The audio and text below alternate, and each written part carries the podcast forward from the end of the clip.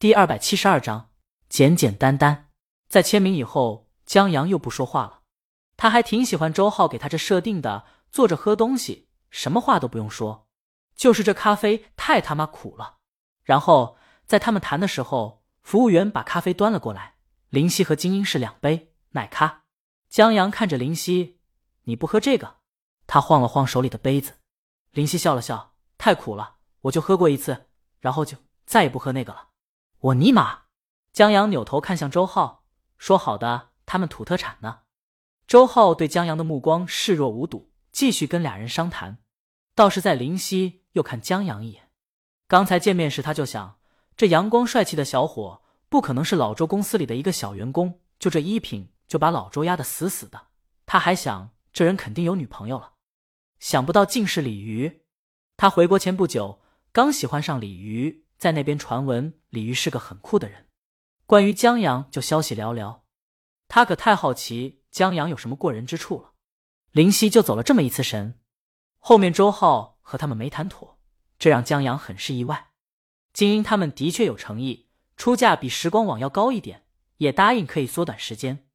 但周浩还是决定再考虑一下。金英很遗憾。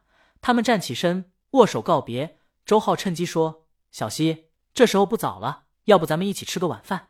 林夕摇了摇头：“我还有些工作要做，改天吧，浩哥。”周浩面色一暗，点了点头：“好。”他们告辞走了。江阳纳闷：条件差不多了，怎么还不答应？倒不是说达到他们的预期了，而是到了不得不定下来的时候。现在地下交通站第一轮快播完了，到了第二轮播放的时候。就没有那么大的热度了。那时候网络上没有，仅靠看过一遍或者没看全的人，再保持这样的热度就难了。江阳打的主意是先签短约上网，后续口碑发酵了，时间到了再换网站或者再谈价格。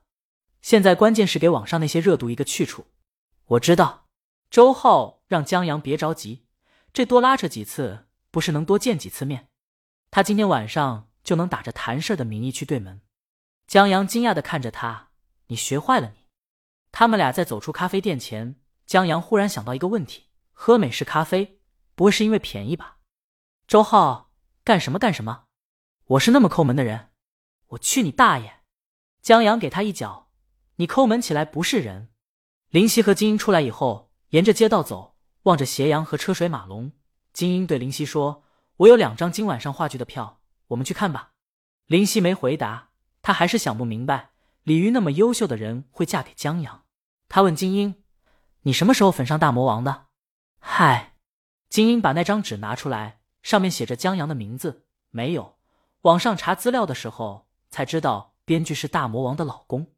我充其量就是一个路人粉，新专辑都没听，歌名从朋友圈看来的。我就那么一说，本以为会拉近关系，让生意好谈一点的，现在看来，恭维几句也没多大用。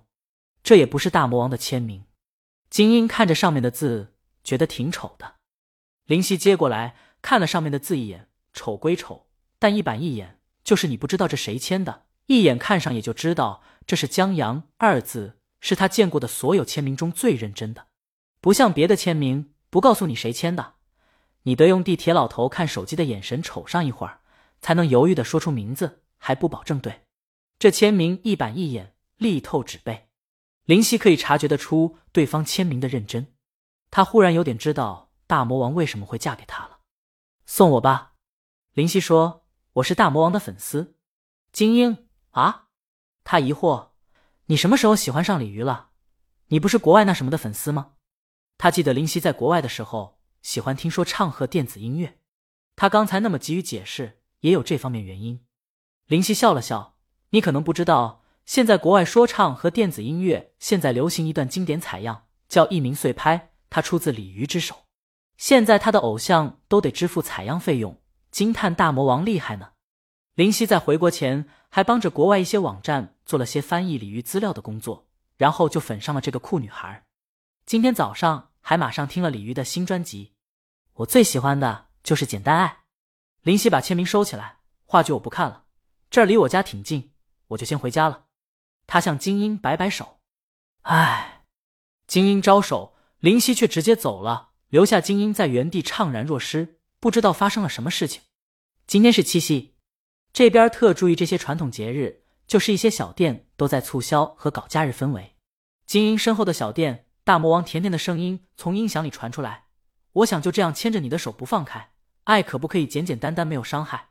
你靠着我的肩膀，你在我胸口睡着。”林夕走过红绿灯，走在熟悉的街道上，看着斜阳落在长街。街旁一个小女孩拿着一束束的玫瑰花在卖，她给自己买了一束。往回走时，忍不住在节日氛围中轻哼起来：“我想带你回我的外婆家，一起看着日落，一直到我们都睡着。”师傅，江阳上了副驾驶，系上安全带，报上了地址。电台开着，正在播放《蝴蝶》。李青宁曾在推推上发过，后来收入到了新专辑中。出租车师傅大约在五十岁左右，一看就是老司机了。把烟头塞进旁边塑料瓶里，开窗散了散味儿。他刚启动车子，旁边手机就来了电话。那头的老伴催他早点收车回家，今天过节呢，我包了茴香馅饺子。好，好，师傅答应着，趁着车子速度没上路，招手路边卖花的姑娘买了一束花放在车前面。这恩爱秀的，江阳觉得他和李青宁说好不过的，但双手空空也的确不像一回事。他忙招呼住姑娘，掏钱买了两只，双倍的浪漫，年轻人要更热烈才对。师傅瞅江阳一眼，启动车子。电台在播放音乐节目，欢迎大家回来。一鸣先生这张专辑融合了流行、民谣、R&B 和摇滚元素，可谓博杂。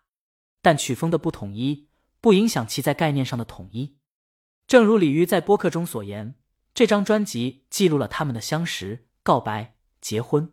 每次一见到你，心里好平静，就像一只蝴蝶飞过废墟。蝴蝶是他出现在鲤鱼生命中的意义，告白气球是在一起，简单爱，河边的风，催眠的日落，骑不累的单车，放不开的手。鲤鱼用一首歌唱尽了恋爱最纯真、最美好的样子。接下来，让我们来欣赏一下这首《简单爱》。本章完。